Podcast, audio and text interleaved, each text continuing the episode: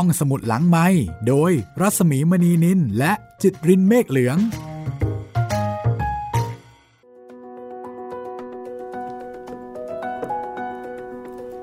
สวัสดีค่ะ ต้อนรับคุณผู้ฟังเข้าสู่ห้องสมุดหลังใหม่ พบกันที่นี่อีกเช่นเคยนะคะ ไทย PBS Podcast สวัสดีคุณจิตริน สวัสดีครับพี่หมี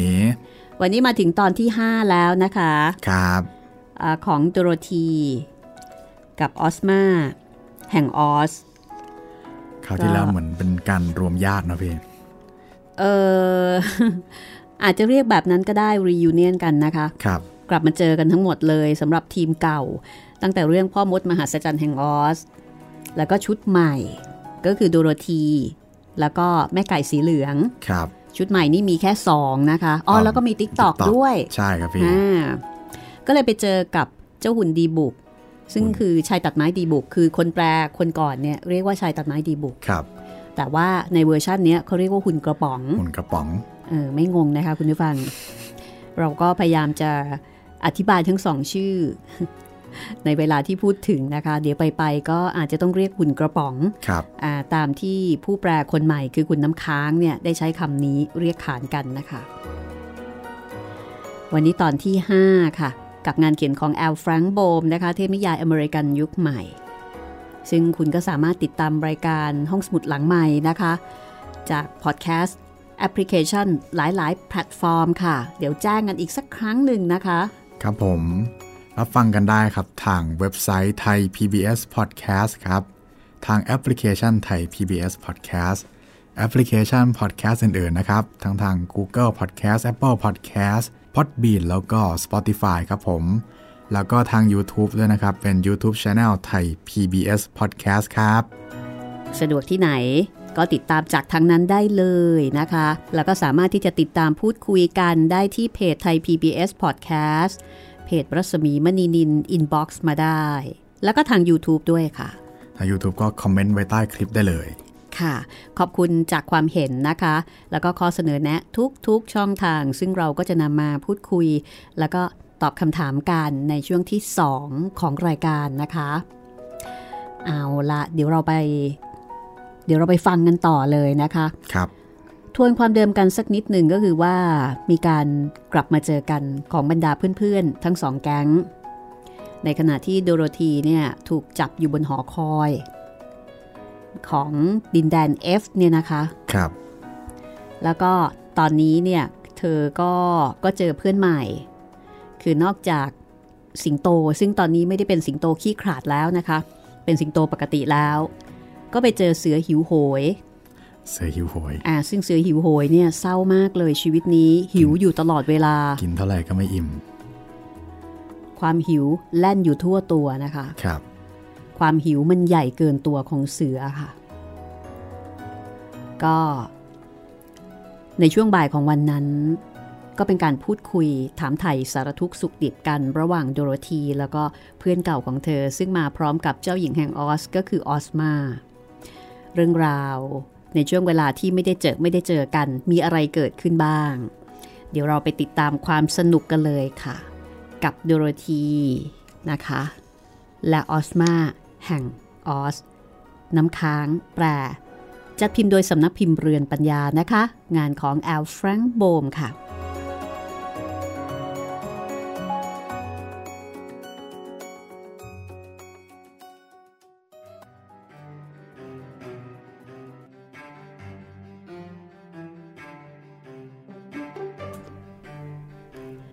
ในช่วงบ่ายวันนั้น ส่วนใหญ่แล้ว โดโรธีก็จะพูดคุยกับหุ่นไล่กา แล้วก็หุ่นกระป๋อง หรือว่าชายตัดไม้ดีบุก ซึ่งเล่าเรื่องต่างๆ ที่เกิดขึ้นในดินแดนแห่งออสให้เธอฟัง ว่านับตั้งแต่โดโรธีจากไปมีอะไรเกิดขึ้นบ้าง โดโรธีสนใจเรื่องราวของออสมามาก เรื่องที่ออสมาถูกแม่มดชั่วร้ายขโมยตัวไปตั้งแต่ยังเป็นทารก แล้วก็แปลงร่างให้เธอกลายเป็นเด็กผู้ชาย ออสมาไม่รู้ว่าตัวเองเป็นเด็กผู้หญิง จนกระทั่ง มีแม่มดใจดีมาช่วยให้เธอกลับคืนร่างเดิม และต่อมาทุกคนก็ได้รู้ว่า เธอคือทายาทที่เหลืออยู่เพียงหนึ่งเดียวของผู้ปกครองดินแดนแห่งออสคนก่อนออสมาจึงได้รับแต่งตั้งให้ครองดินแดนออสต่อไป แต่อย่างไรก็ตามนะคะออสมาได้ผจญภัยมามากมายก่อนที่จะได้ครองบัลลังก์ของบิดา และในการผจญภัยก็ได้เพื่อนร่วมทางคือแจ็คหัวฟักทอง นายแมลงวอลเกอร์ผู้มีการศึกษาแล้วก็ถูกขยายให้ตัวใหญ่ แล้วก็ยังมีม้าไม้รองเลื่อยอัศจรรย์ ที่ถูกชุบชีวิตขึ้นมาด้วยผงวิเศษ หุ่นไลกาและหุ่นกระป๋องก็เป็นผู้ช่วยของเธอด้วย แต่สิงโตขี้คราดซึ่งปกครองป่าใหญ่ในฐานะเจ้าป่าไม่รู้เรื่องเกี่ยวกับออสมาเลย มารู้อีกทีหนึ่งออสมาก็กลายเป็นเจ้าหญิงครองดินแดนออสไปแล้ว เขาจึงเดินทางมาหาเธอที่เมืองมรกตและพอทราบว่า เธอกำลังจะเดินทางไปยังดินแดน F เพื่อปลดปล่อยราชวงศ์ F สิงโตก็เลยขอตามไปด้วย โดยชักชวนไอ้เจ้าเสือหิวโหยให้ไปด้วยกัน พอได้ยินเรื่องนี้โดโรธีก็เลยเชื่อมโยงเรื่องการผจญภัยของเธอเข้าไปด้วย แล้วเธอกับเพื่อนๆก็ออกไปหาม้าไม้ ซึ่งออสมาส่งไปให้ใส่เกือกม้าทองคำเพื่อป้องกันฝ่าเท้าศึก มาม้ยืนนิ่งอยู่ข้างประตูสวน พอโดโรธีได้รับการแนะนำให้รู้จัก มาไม้ก็โค้งคำนับให้อย่างสุภาพ แล้วก็กระพริบตาที่ทำด้วยปุ่มไม้ พร้อมทั้งกระดิกหางซึ่งจริง ๆ ก็เป็นเพียงแค่กิ่งไม้เท่านั้น โอ้โห น่าทึ่งจังเลย มีชีวิตด้วยล่ะ ฉันเห็นด้วยกับเธอ ก็รู้อยู่แล้ว ว่าตัวอะไรอย่างฉัน ไม่เห็นจะต้องมีชีวิตเลย แต่เจ้าผงวิเศษชุบชีวิตนะสิ จัดการให้ อย่ามาโทษฉันเลยนะ ไม่โทษปลอก แต่ก็ดูเหมือนว่าเธอก็มีประโยชน์อยู่บ้างนี่นา เพราะฉันสังเกตเห็นว่าหุ่นไล่กาขี่เธอมาอะใช่สิ ฉันมีประโยชน์ และฉันไม่เคยเหนื่อย ไม่ต้องให้ใครมาคอยดูแล หรือว่าให้อาหารด้วย เอ้ว่าแต่ว่าเธอฉลาดไหมอะ ไม่มากนัก โง่อยู่นะ ที่จะเอาความฉลาดมาสูญเปล่ากับม้าไม้ธรรมดาธรรมดาอย่างฉัน ในเมื่อบรรดาศาสตราจารย์ ต้องใช้ความฉลาด แต่ฉันก็รู้เรื่องพอที่จะฟังคำสั่งเจ้านาย ให้วิ่งเร็วขึ้น หรือว่าให้หยุด เท่านี้ฉันก็พอใจโขแล้ว นี่คือการสนทนาของโดโรธีกับมาไม้ที่มีชีวิต คืนนั้นโดโรธีนอนในห้องนอนเล็กๆ ที่อยู่ถัดจากห้องของออซมา โดยมีบิลิน่าเกาะอยู่ที่ปลายเตียง เอาหัวซุกไว้ใต้ปีก แล้วก็นอนหลับสนิทไปในท่านั้น พอๆกับโดโรธีที่หลับสนิทอยู่บนเตียงนอนอันอ่อนนุ่ม แต่ก่อนรุ่งสางทุกๆคนก็ตื่นขึ้น แล้วก็พากันขยับตัว ในไม่ช้านักผจญภัยทุกคนก็กินอาหารเช้ากันอย่างรวดเร็ว ในห้องอาหารใหญ่ของวัง ออสมานั่งอยู่ที่หัวโต๊ะตัวยาวที่ตั้งอยู่บนยกพื้น โดยมีนรธีนั่งด้านขวาหุ่นไล่กานั่งด้านซ้าย จริง ๆ หุ่นไล่กาไม่ต้องกินอาหาร แต่ออสมาขอให้มานั่งใกล้ ๆ เธอ เพื่อที่จะได้กินไปด้วย แล้วก็พูดคุยขอคำแนะนำเกี่ยวกับการเดินทางไปด้วย ส่วนผู้ที่นั่งโต๊ะตัวล่างคือนักรบแห่งออส 27 คน และท้ายห้อง สิงโตแล้วก็เสือหิวโหยกำลังกินอาหารในหม้อที่วางไว้บนพื้น ส่วนบิลิน่าก็โผไปโผมาคอยจิกเศษอาหารที่อาจจะตกกระจายอยู่บริเวณนั้น ไม่นานนัก พอกินอาหารเสร็จ สิงโตกับเสือ ก็ถูกนำไปเทียมรถ แล้วคณะนักเดินทางก็พร้อมจะออกเดินทางไปยังวังของกษัตริย์โนม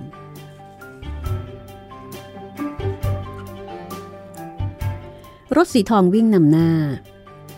โดโรธีนั่งอยู่ข้างออสมา โดยอุ้มบิลิน่าเอาไว้แน่น ถัดไปก็เป็นเจ้าหุ่นไล่กา ซึ่งขี่หลังม้าไม้ มีหุ่นกระป๋องแล้วก็ติ๊กตอกเดินคู่กันตามมา ถัดไปเป็นกองทหารเดินเท้า ทุกคนต่างสวมเครื่องแบบที่ดูองอาจสง่างาม พวกนายพลสั่งการพวกนายพันเอก พวกนายพันเอกก็สั่งการพวกนายพันตรี พวกนายพันตรีก็สั่งการพวกนายร้อยเอก และพวกนายร้อยเอกก็สั่งการพลทหาร ซึ่งเดินอย่างภาคภูมิใจ เพราะกว่าจะสั่งเขาได้ต้องใช้นายทหารเป็นจำนวนมาก ด้วยประการชนี เมื่อเพิ่งจะรุ่งสางขบวนอันสง่างาม ก็ได้เริ่มต้นออกจากวัง แล้วก็เดินไปตามถนน พอพระอาทิตย์ขึ้น ก็เดินทางไปได้ไกลพอสมควรตามทางที่จะไปยังหุบเขา ซึ่งมุ่งหน้าสู่อาณาเขตของกษัตริย์โนม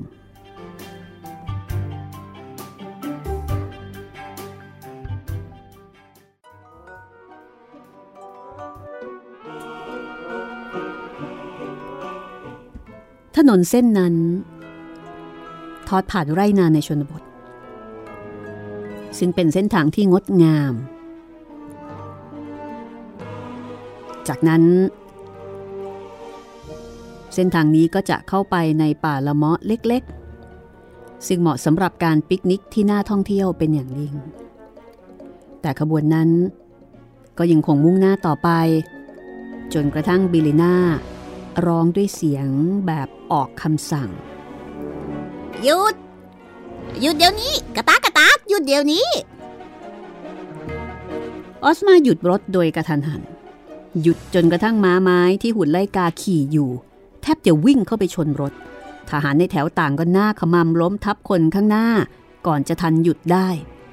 ทันใดนั้นแม่ไก่สีเหลืองก็ดิ้นหลุดออกไปจากอ้อมแขนของดูโรธี แล้วก็บินเข้าไปในพุ่มไม้ข้างทาง เกิดอะไรขึ้นนะเออไม่มีอะไรหรอก แค่ปิลิน่าอยากจะวางไข่เท่านั้นเอง วางไข่เนี่ยนะ ใช่จ้าเธอวางไข่ใบหนึ่งทุกๆเช้า เวลาประมาณนี้แหละ แล้วก็ไข่ก็จะสดมากเลยทีเดียวนะเฮ้ยแต่ว่ายายไก่แกงี่เง่าของเธอ ต้องให้ขบวนเกียรติยศทั้งขบวนที่มีภารกิจสำคัญนี่ หยุดรอหล่อนวางไข่หรือไงฮะ หุ่นกระป๋องก็พูดอย่างตรงไปตรงมาแบบไม่ค่อยจะพอใจสักเท่าไหร่ โดโรธีก็เลยถามว่า แล้วจะให้ทำยังไงได้ล่ะ เพราะว่าวิสัยของบิลิน่าก็เป็นอย่างนี้เอง จะเลิกก็ไม่ได้ด้วย เฮ้ย ถ้าอย่างนั้นต้องรีบหน่อยละ หุ่นกระป๋องก็พูดอย่างหมดความอดทนแล้ว ในขณะที่หุ่นไล่กาก็บอกว่า ไม่ต้องรีบหรอกขืนรีบ ไข่จะกลายเป็นไข่กวนเสียเท่านั้นแหละ แล้วไหลหน้า แต่บิลินาไม่ช้าหรอก ฉันแน่ใจ โดโรธีก็ยืนยัน เพราะว่าเธอรู้จักบิลินาดีกว่าใครๆ ดังนั้นทุกคนก็เลยพากันยืนคอย แม้ว่าจะกระวนกระวายใจและอยากจะเดินทางต่อไปไม่อยากหยุดรอก็ตาม สักครู่แม่ไก่สีเหลืองก็ออกมาจากพุ่มไม้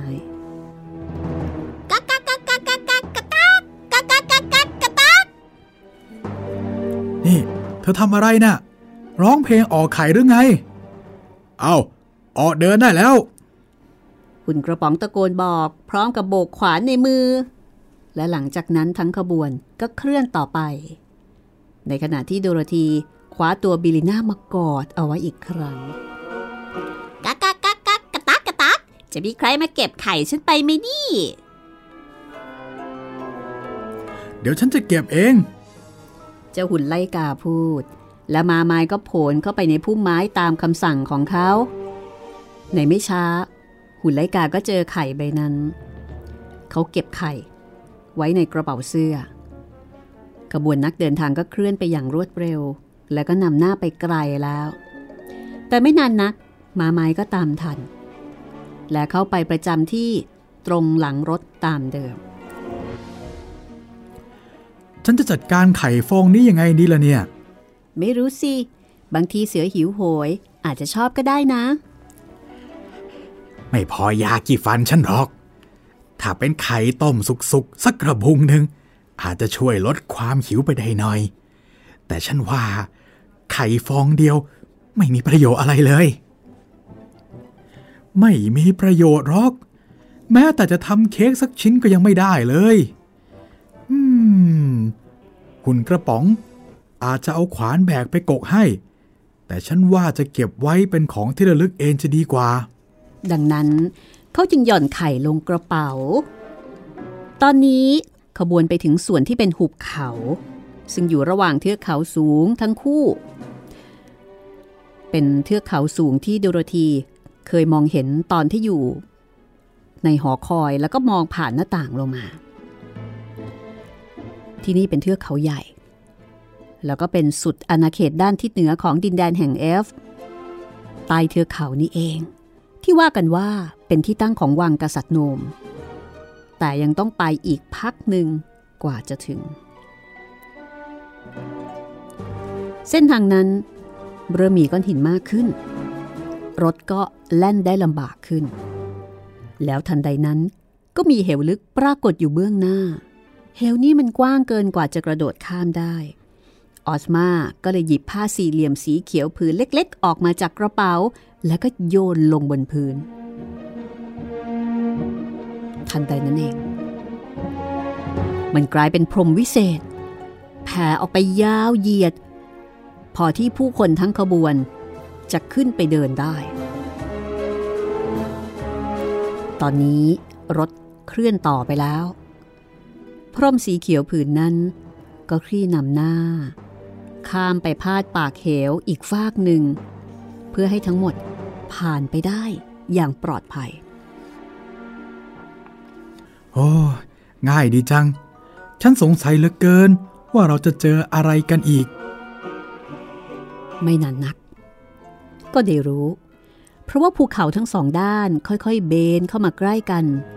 จนเหลือทางแคบๆ ที่บังคับให้ออสมาและคณะ ผ่านไปได้ทีละคนเท่านั้น และก็ตอนนี้เอง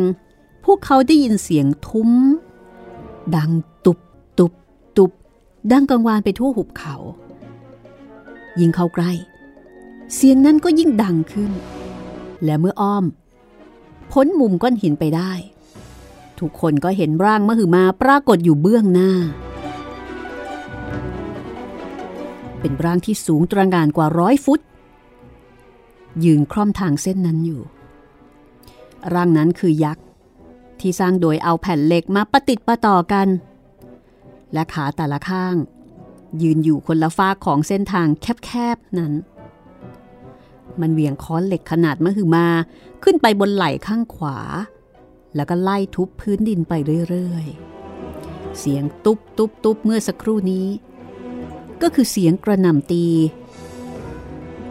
ของเจ้ายักษ์นี่นั่นเอง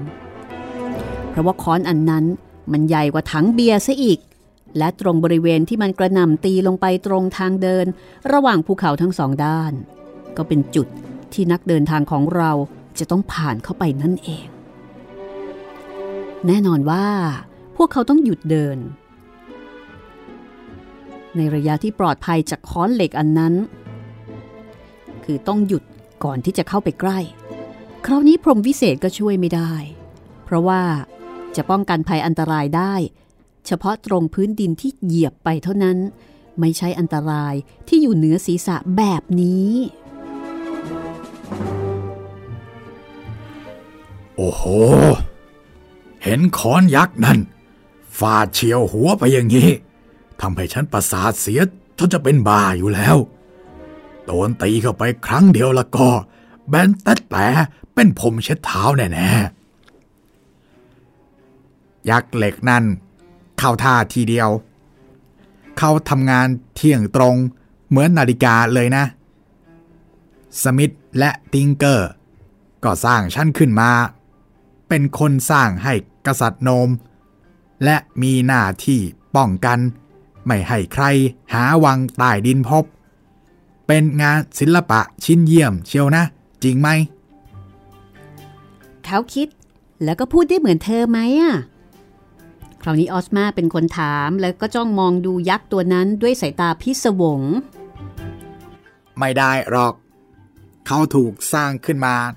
ให้คอยฟาดค้อนลงบนถนนเท่านั้น และไม่มีกลไกสำหรับคิดหรือพูดติดไว้ แต่เขาฟาดค้อน ได้ดีมากเลยนะ ฉันว่า ดีเกินไปนะสิเขาขวางทางเรา จะให้เขาหยุดทำงานได้บ้างไหมเนี่ย มีแต่กษัตริย์โนมเท่านั้นที่ทำได้ เพราะว่าพระองค์มีกุญแจ ถ้าอย่างนั้น แล้วเราจะทำยังไงกันดีล่ะ อืม ขอเวลาฉันสักสองสามนาทีนะ ฉันจะลองคิดดู หุ่นไลกาบอกเช่นนั้น ว่าแล้ว เขาก็หลบไปท้ายขบวน หันหน้า ไปทางหน้าผา แล้วเจ้าหุ่นไลกาก็เริ่มคิด ในระหว่างนั้น เจ้ายักษ์ยังคงยกค้อนเหล็กขึ้นสูง แล้วก็ฟาดอย่างหน้าหวาดเสียวลงมาตรงทางเดิน เสียงตุบตุบสะท้อนกล้องไปทั้งภูเขา ราวกับเสียงปืนใหญ่คำราม อย่างไรก็ตาม ถนนตรงที่เจ้ายักษ์ยืนจังก้าอยู่ จะปลอดอันตรายอยู่ชั่วขณะหนึ่ง คือช่วงที่มันยกคอนขึ้น แล้วหุ่นไลกาก็คงจะสังเกตเห็น เพราะว่าเมื่อเดินกลับเข้ามาหาพักพวก เจ้าหุ่นไลกาก็เลยบอกว่า เรื่องนี้ง่ายมาก เพียงแต่เราต้องวิ่งไปใต้คอนอันนั้นทีละคน ในตอนที่มันยกขึ้น แล้วไปถึงอีกฝั่งหนึ่งก่อนมันจะฟาดลงมาอีก คือว่าเราต้องวิ่งเร็วจีเลยนะ ถึงจะผ่านไปได้โดยไม่ถูกฟาดเนี่ย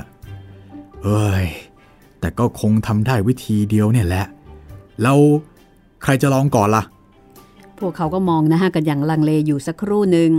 แล้วเจ้าสิงโตขี้ขลาดซึ่งตัวสั่นราวกับใบไม้ต้องลมคือกลัวมาก สิงโตก็บอกกับทุกคนว่า นี่ ฉันว่าคนนำขบวนต้องเป็นคนไปก่อนนะ นั่นก็หมายถึงฉัน แต่ว่า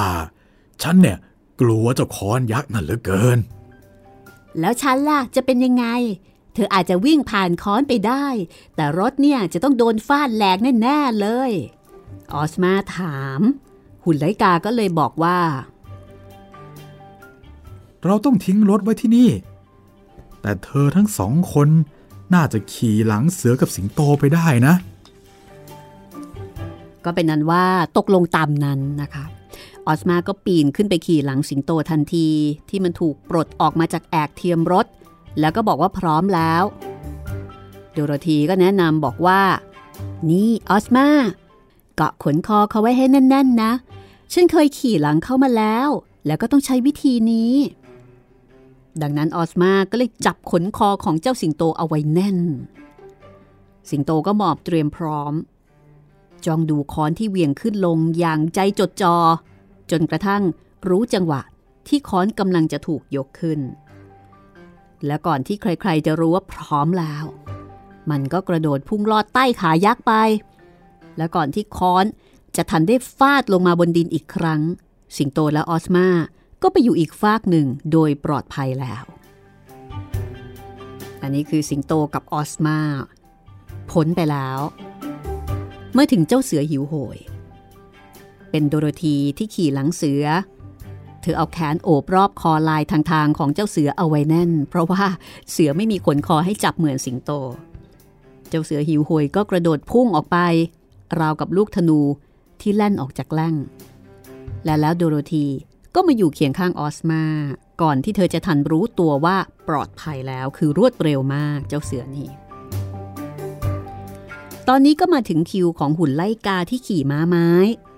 และขณะที่ทั้งสองพุ่งทลาพ้นอันตรายไปได้ค้อนที่กระหน่ำลงมา ก็เฉียดหัวเจ้าหุ่นไล่กา แค่เส้นยาแดงผ่าแปดคือมาแบบเฉียดฉิวจริง ๆ ส่วนติ๊กตอกเดินไปจนชิดจุดที่ค้อนฟาด และพอค้อนนั้นถูกยกสูง ติ๊กตอกก็เดินหน้าอย่างใจเย็น แล้วก็รอดพ้นจากการถูกฟาดไปได้ หุ่นกระป๋องเห็นดังนั้นก็เอาอย่างบ้าง แล้วก็ผ่านไปได้อย่างปลอดภัย ในขณะที่ค้อนยังอยู่บนอากาศ แต่เมื่อถึงคราวของนายทหารทั้ง 26 คนแล้วก็พลทหารหนึ่งคน พวกเขาก็เกิดเข่าอ่อน เสียจนกระทั่งก้าวขาไม่ออกเอาซะเลย เรากล้าหาญอย่างน่าอัศจรรย์ในสงคราม และศัตรูของเราก็หวาดกลัวการเผชิญหน้ากับเรา แต่สงครามกับเรื่องนี้ มันคนละเรื่องกัน เมื่อหัวอาจจะถูกค้อนเหล็กฟาดเอา จนแบนตะแต่เหมือนแป้งจี เราจึงขอปฏิเสธนายพลคนหนึ่งกล่าว ก็วิ่งไปสิ ขาแข้งของเราสั่นไปหมดจนวิ่งไม่ออกแล้ว ร้อยเอกคนหนึ่งตอบด้วยความกลัว ถ้าถ้าขืนพยายามไปก็คงจะถูกฟาดเละเป็นสังขยาแน่ๆเลย เอาละเอาละ ฉันรู้แล้ว เสือเพื่อนรัก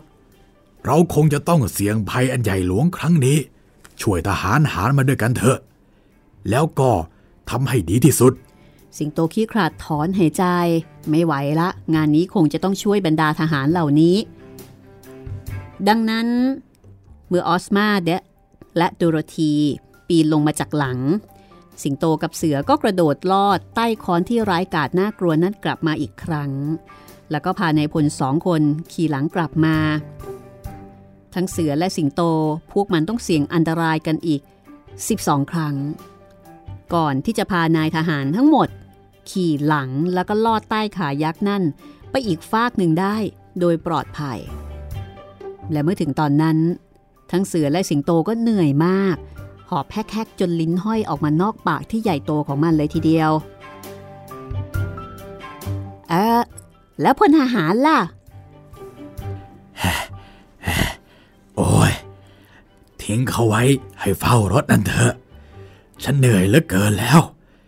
แล้วก็จะไม่ยอมหลอดใต้ค้อนนั่นอีกแล้ว สิงโตบอกแบบเหนื่อยมาก ท่านใดนั้น พวกทหารก็พากันคัดค้าน โดยบอกว่าพวกเขาจะต้องมีพลทหารไปด้วย เพราะถ้าเกิดไม่อย่างนั้นแล้วก็ไม่รู้จะไปออกคำสั่งกับใคร แต่ทั้งสิงโตและเสือต่างก็ไม่ยอมกลับไปรับ ดังนั้นหุ่นไล่กาก็เลยตัดสินใจส่งม้าไม้ไป แต่ไม่รู้ว่าเป็นเพราะความประมาทของม้าไม้ หรือว่ามันกะจังหวะผิด ปรากฏว่าค้อน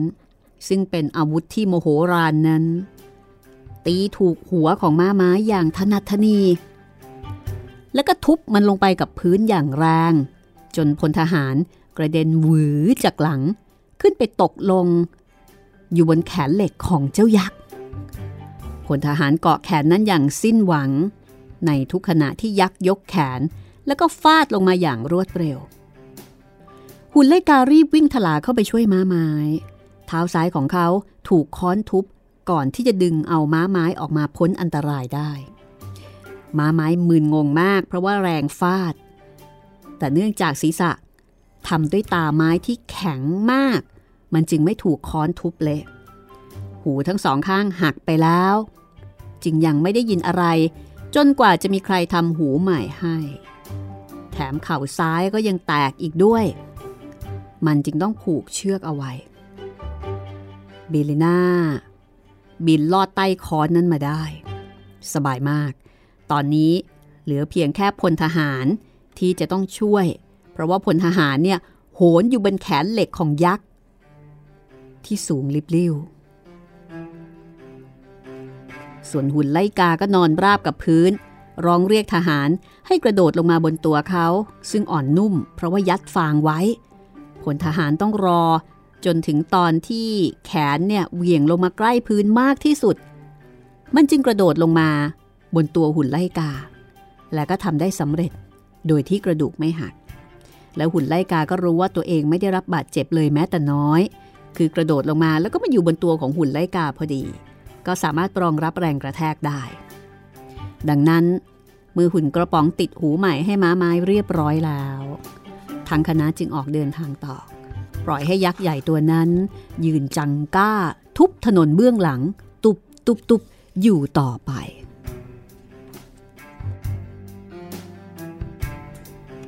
เรื่องราวจะเป็นอย่างไรต่อไป ช่วงหน้าไปพบกษัตริย์โนมกัน สักครู่ค่ะ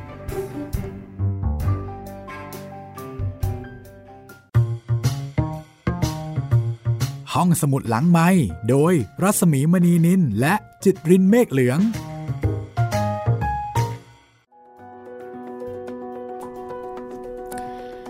โอ้แหมเห็นภาพแล้วก็ใจหายใจความตามไปด้วยเลยนะคะ ครับ คือมันต้องกะจังหวะดีๆ อารมณ์เหมือนกับอะไรนะ เคยเห็น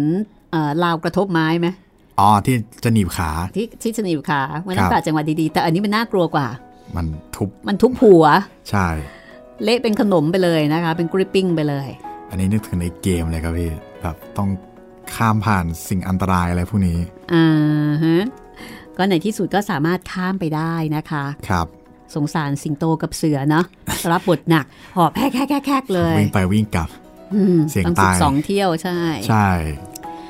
เดี๋ยวเราจะไปเจอเจอกับกษัตริย์โนมกันแล้วนะคะ ครับ ก็เดินทางมาพ้นจุดที่อันตรายหลายจุดละ ตอนนี้มาตอบข้อความมาพูดคุยกันบ้างค่ะอ่ามีคุณอั้นนะคะ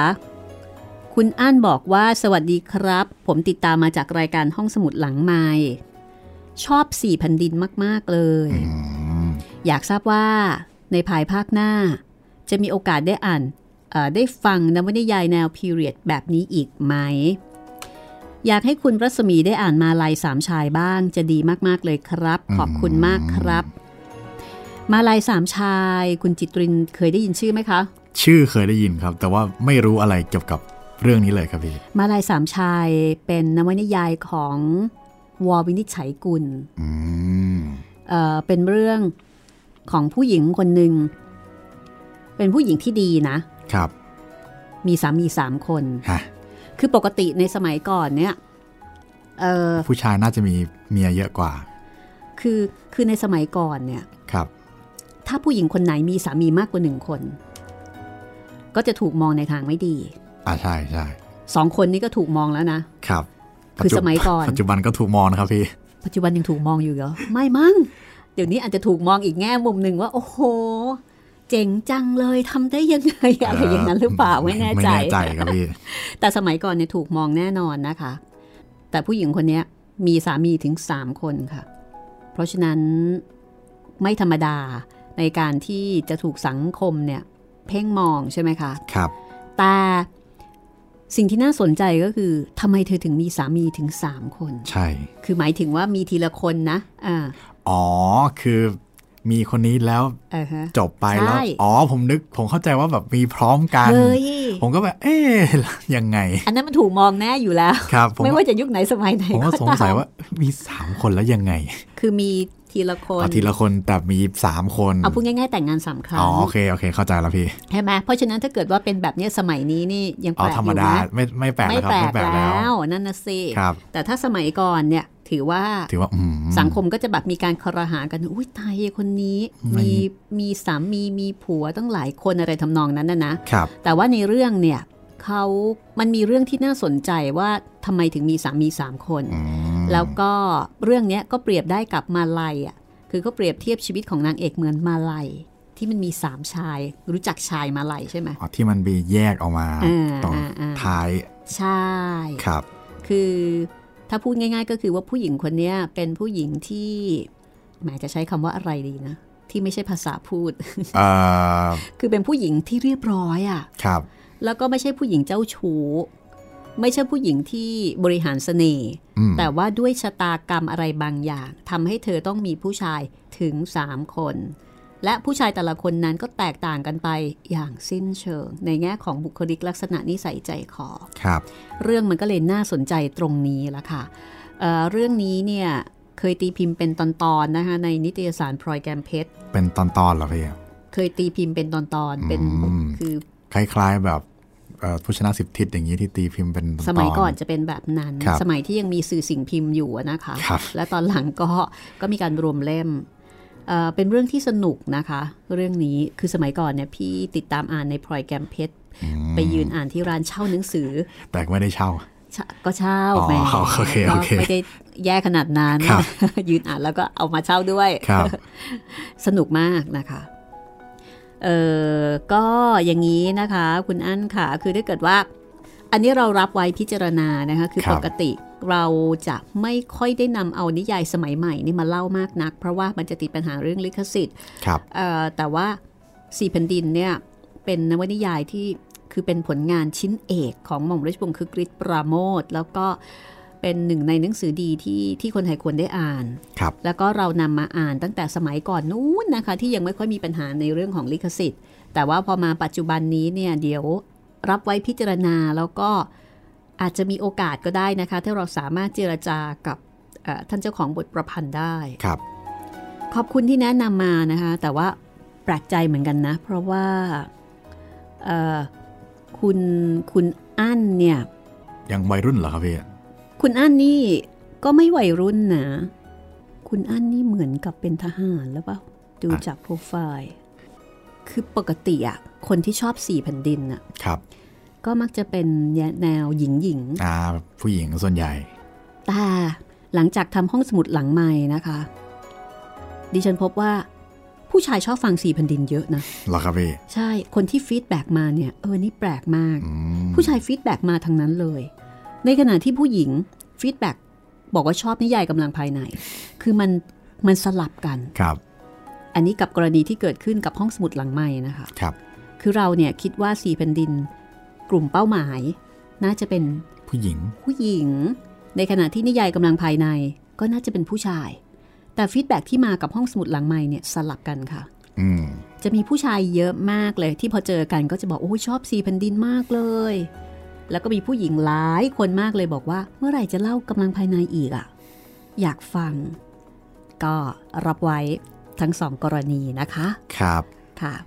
ขอบคุณคุณอั้นค่ะอะ คุณจิตรินตอนนี้ YouTube ไปถึงไหนยังไงแล้วคะ ตอนนี้ YouTube ก็เหมือนเดิมครับพี่ โรงแรมบางละมุงครับ อ๋อ ยังอยู่ที่โรงแรมผีของออาทจินดานะคะ ใช่ครับพี่ อืมอค่ะยู่กันยาวๆ ไปจนจบเดือนแหละครับ น่าจะค่ะน่าจะเป็นอย่างนั้น ค่ะ ก็ตื่นเต้นสยองขวัญกับหลวงในรืบานนะคะ ครับ เอาละเดี๋ยวเรา กลับมาที่กษัตริย์โนมอ้อนิดนึงนะคะครับเอ่อตอนต่อไป ตอนต่อไปนี่เราจะมีคลิปให้ฟังไหมคะออกเป็นวันศุกร์ครับพี่ อีกสองวันครับ อีกสองตอนนะคะอะถ้างั้นเดี๋ยวเราไปฟังกษัตริย์โนมกันก่อนกันละกันนะคะ ว่าตกลงจะได้เจอไหมสำหรับกษัตริย์โนม แล้วก็ถ้าได้เจอเนี่ยเอ่อพระองค์เป็นยังไงบ้างนะคะ ไปฟังกันต่อเลยกับ โดโรธีกับออสมาแห่งออสตอนที่ 5 ค่ะ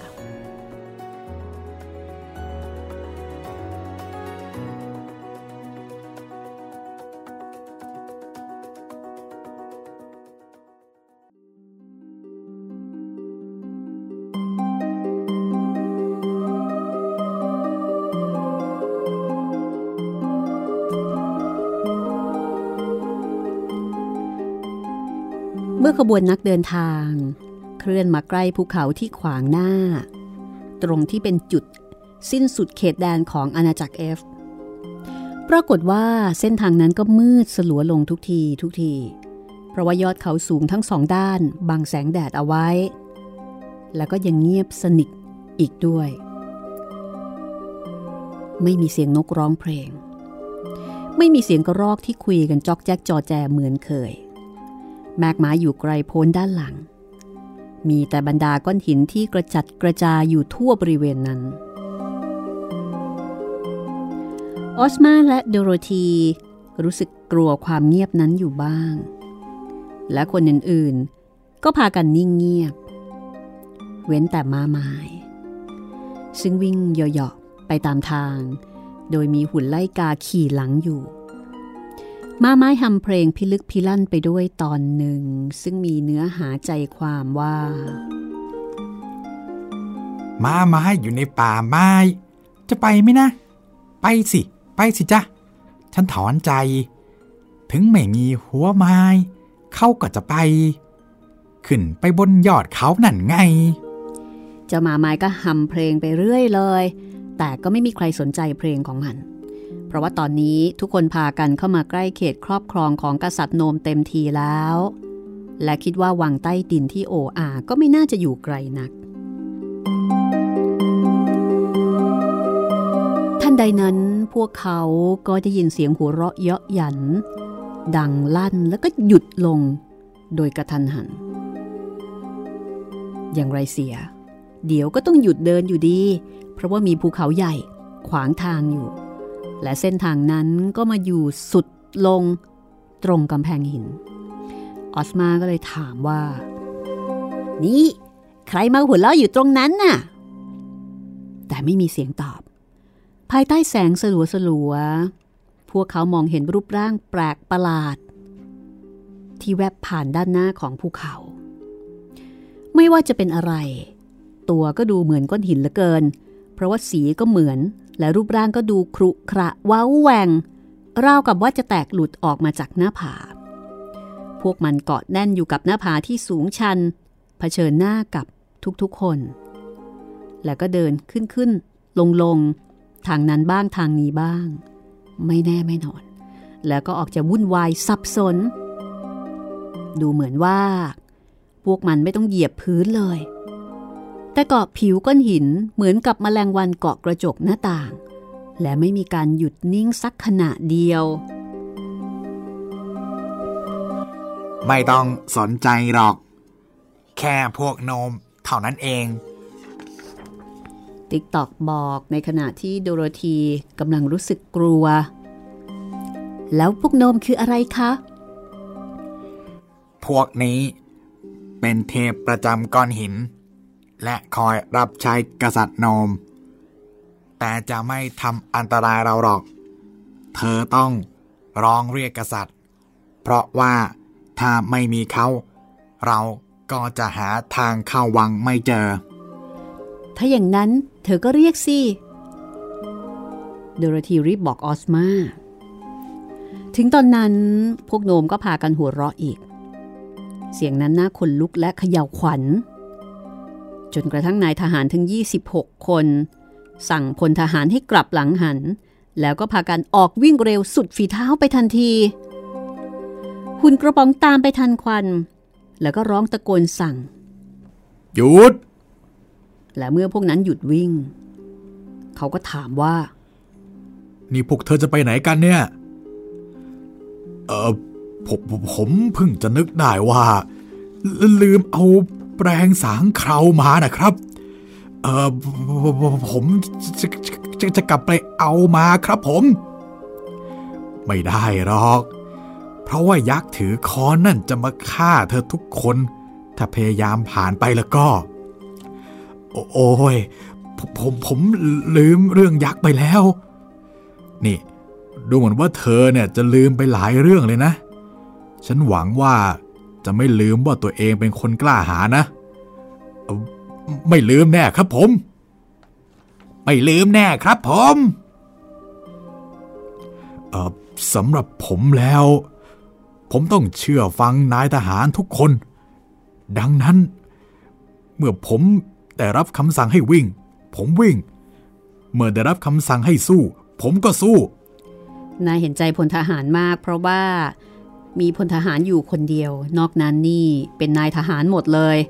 นายทหารก็เลยต้องสั่งพลทหารคนคนเนี้ยเพียงแค่คนเดียว เจ้าหุ่นกระป๋องก็บอกว่า ถ้าอย่างนั้นก็ถูกแล้วนี่ แล้วตอนนี้ พวกเธอก็ต้องกลับไปหาออสมา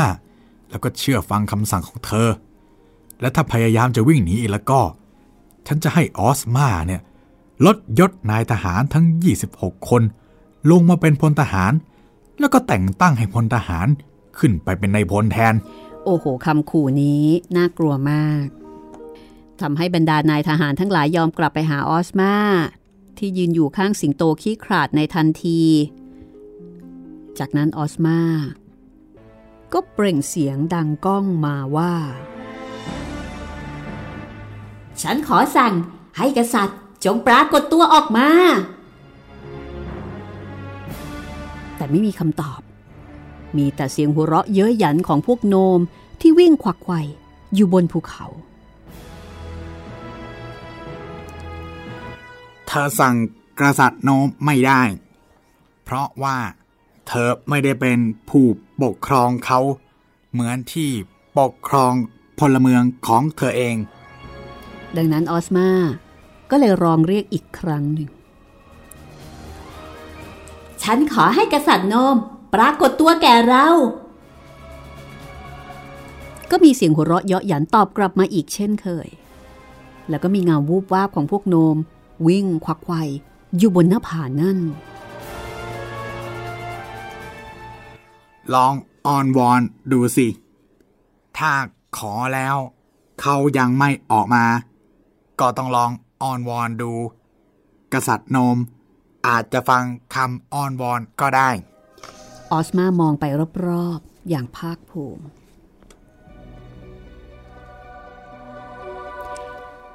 พวกเธอปรารถนาที่จะให้ผู้ปกครองของพวกเธอ อ้อนวอนกษัตริย์ที่ชั่วร้ายอย่างนั้นเหรอ ออสมาแห่งออสควรจะอ่อนน้อมถ่อมตนให้กับตัวอะไรที่อยู่ในอาณาจักรใต้ดินอย่างนั้นหรือไม่ไอ้ ทุกคนร้องตะโกนลั่น หุ่นไลกาก็กล่าวเสริมว่า ถ้าเขาไม่ยอมออกมา เราก็ทำเหมือนหมาจิ้งจอก ขุดเขาออกจากรูใต้ดิน แล้วทำให้เขายอมอ่อนน้อม แต่ผู้ปกครองน้อยๆ ที่น่ารักของเรา จะต้องรักษาเกียรติยศไว้ อย่างที่ฉันก็รักษาเกียรติยศของฉัน ฉันไม่กลัวที่จะต้องอ้อนวอนเขาหรอก ฉันเป็นแค่เด็กหญิงตัวเล็กๆ จากแคนซัสเท่านั้น แล้วเราก็ได้รับเกียรติมากมาย ตอนอยู่ที่บ้าน จนไม่รู้จะทำอย่างไรกับเกียรติยศนั่น เอาอย่างนี้ ฉันจะเรียกกษัตริย์โนมเอง เอาเลย แลกถ้าเขาสับเธอออกเป็นชิ้นๆ ฉันก็เต็มใจจะกินเธอเป็นอาหารเช้าพรุ่งนี้นะ โดโรธีก็เลยก้าวออกไปเบื้องหน้าแล้วก็บอกว่า ได้โปรดเถอะค่ะ คุณกษัตริย์โนมคะ ได้โปรดออกมา ให้พวกเราพบด้วยค่ะ พวกโนม เริ่มหัวเราะอีก แต่มีเสียงคลืดคลาดดังออกมาจากภูเขา และพวกนั้นก็หายวับไป และเสียงก็เงียบลง และแล้ว ประตูในก้อนหินก็เปิดออก ร้อมกับเสียงที่กล่าวว่า เข้ามา นี่เป็นอุบายหรือเปล่าเนี่ย เจ้าหุ่นกระป๋องไม่แน่ใจ ไม่ต้องห่วงรัก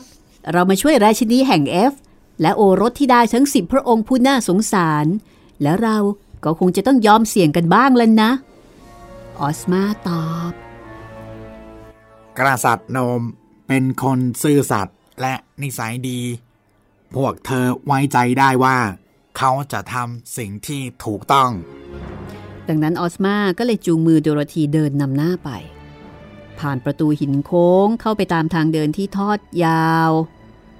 ทอดยาวเข้าไปข้างใน ซึ่งมีกำแพงประดับเพชรพลอย และด้านหลังเพชรพลอยก็มีตะเกียงส่องแสงสว่าง ไม่มีใครมาดูแลต้อนรับหรือว่าบอกทางแต่ทุกคนก็มุ่งไปตามทางเดินนั้น จนถึงถ้ำรูปโดมกลมที่ตกแต่งอย่างหรูหรา ตรงกลางห้อง มีบัลลังก์ที่แกะสลักจากหินใหญ่ทั้งก้อน บัลลังก์นั้นดูเทอะทะ แต่ทุกด้านเปล่งประกายแวววาวด้วยทับทิม เพชร และมรกตเม็ดใหญ่ ๆ และบนบัลลังก์นั้น มีกษัตริย์โนมประทับอยู่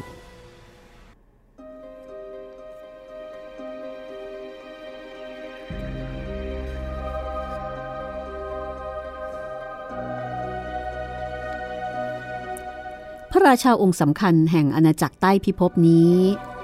เป็นชายร่างอ้วนเตี้ย แต่งกายชุดสีน้ำตาลอมเทา ซึ่งเป็นสีเดียวกับบัลลังก์หินที่พระองค์ประทับอยู่ พระองค์มีพระเกศาที่ดกหนา มีหนวดหรือว่าพระมัสสุยาวๆ สีเดียวกับก้อนหิน พระพักก็สีเดียวกัน ไม่ได้ทรงมงกุฎใด ๆ ส่งเครื่องประดับอย่างเดียว คือเข็มขัดหัวพลอยเส้นใหญ่ที่รัดอยู่รอบองค์ที่อ้วนเตี้ย ดูจากพระพักน่าจะเป็นคนใจดี ร่าเริง และพระเนตรจับจ้องบรรดาแขกทั้งหลายอย่างร่าเริง ขณะที่ออสมาและโดโรธีมาเข้าเฝ้า โดยมีผู้ติดตามยืนเรียงตามลำดับ อยู่ทางด้านหลังดูสิ ฉันว่าเหมือนซันตาคลอสเลย แต่ว่าคนละสีเท่านั้นเอง โดโรธีแอบกระซิบกับเพื่อน แต่กษัตริย์โนมกลับได้ยิน ก็เลยส่งพระสวนเสียงดังแล้วก็ตรัสว่า หน้าสีแดง แล้วก็พุงกลมดีพอหัวเราะทีพุงกระเพื่อมเหมือนชามเยลลี่ พอทุกคนเห็นว่า เมื่อพระองค์ทรงพระสวน พระอุทธรก็กระเพื่อมเหมือนเยลลี่จริง ๆ ออสมากับโดโรธีก็เลยรู้สึกคลายใจลง เมื่อเห็นกษัตริย์โนมีท่าทางร่าเริงเช่นนั้น อึดใจต่อมาพระองค์ก็ทรงโบกพระหัตถ์ขวา และเด็กหญิงทั้งสองก็เห็นเก้าอี้ทรงสูง บุนวม ปรากฏอยู่ข้างๆ คนละตัว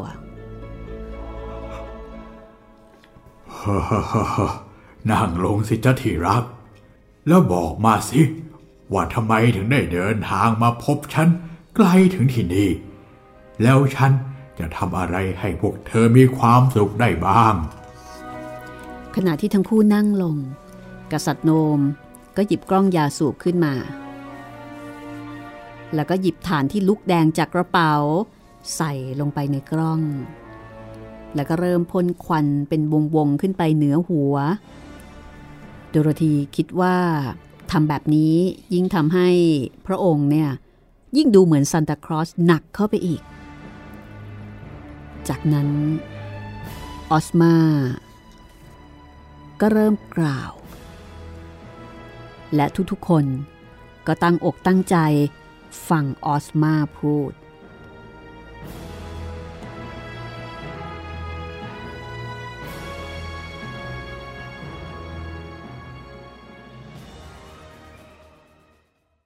ทิ้งท้ายเอาไว้แค่นี้ก่อนก็แล้วกันนะคะ ออสมานี่จริง ๆ แล้วออสมาก็คือเหมือนก็เป็นหัวหน้าคณะมะครับใช่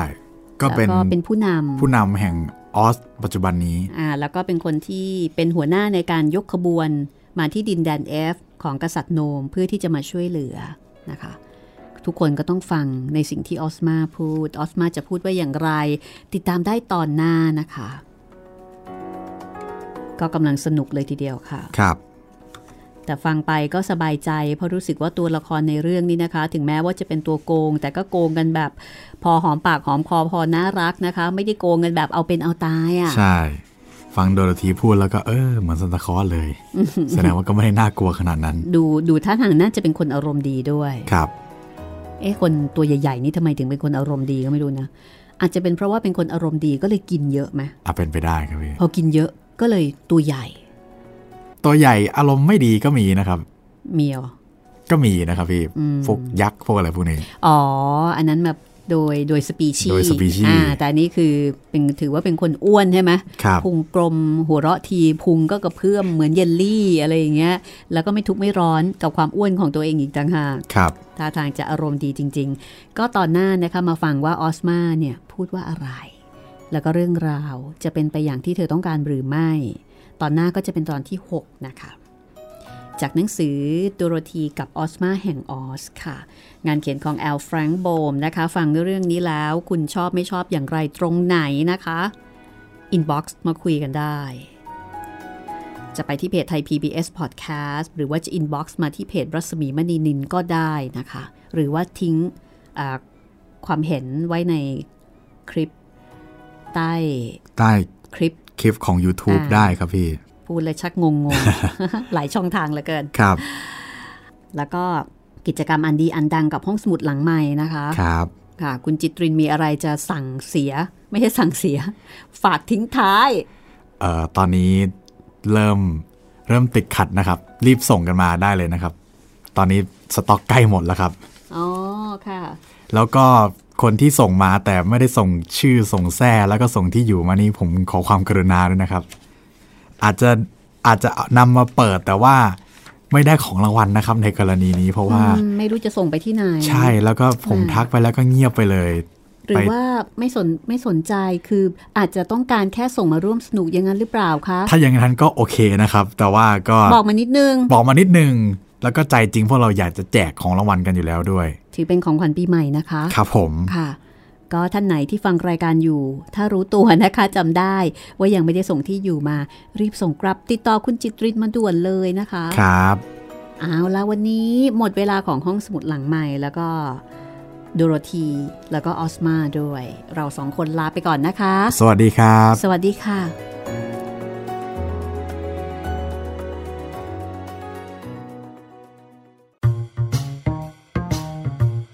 ห้องสมุดหลังไม้โดยรัสมีมณีนินและจิตรินเมฆเหลือง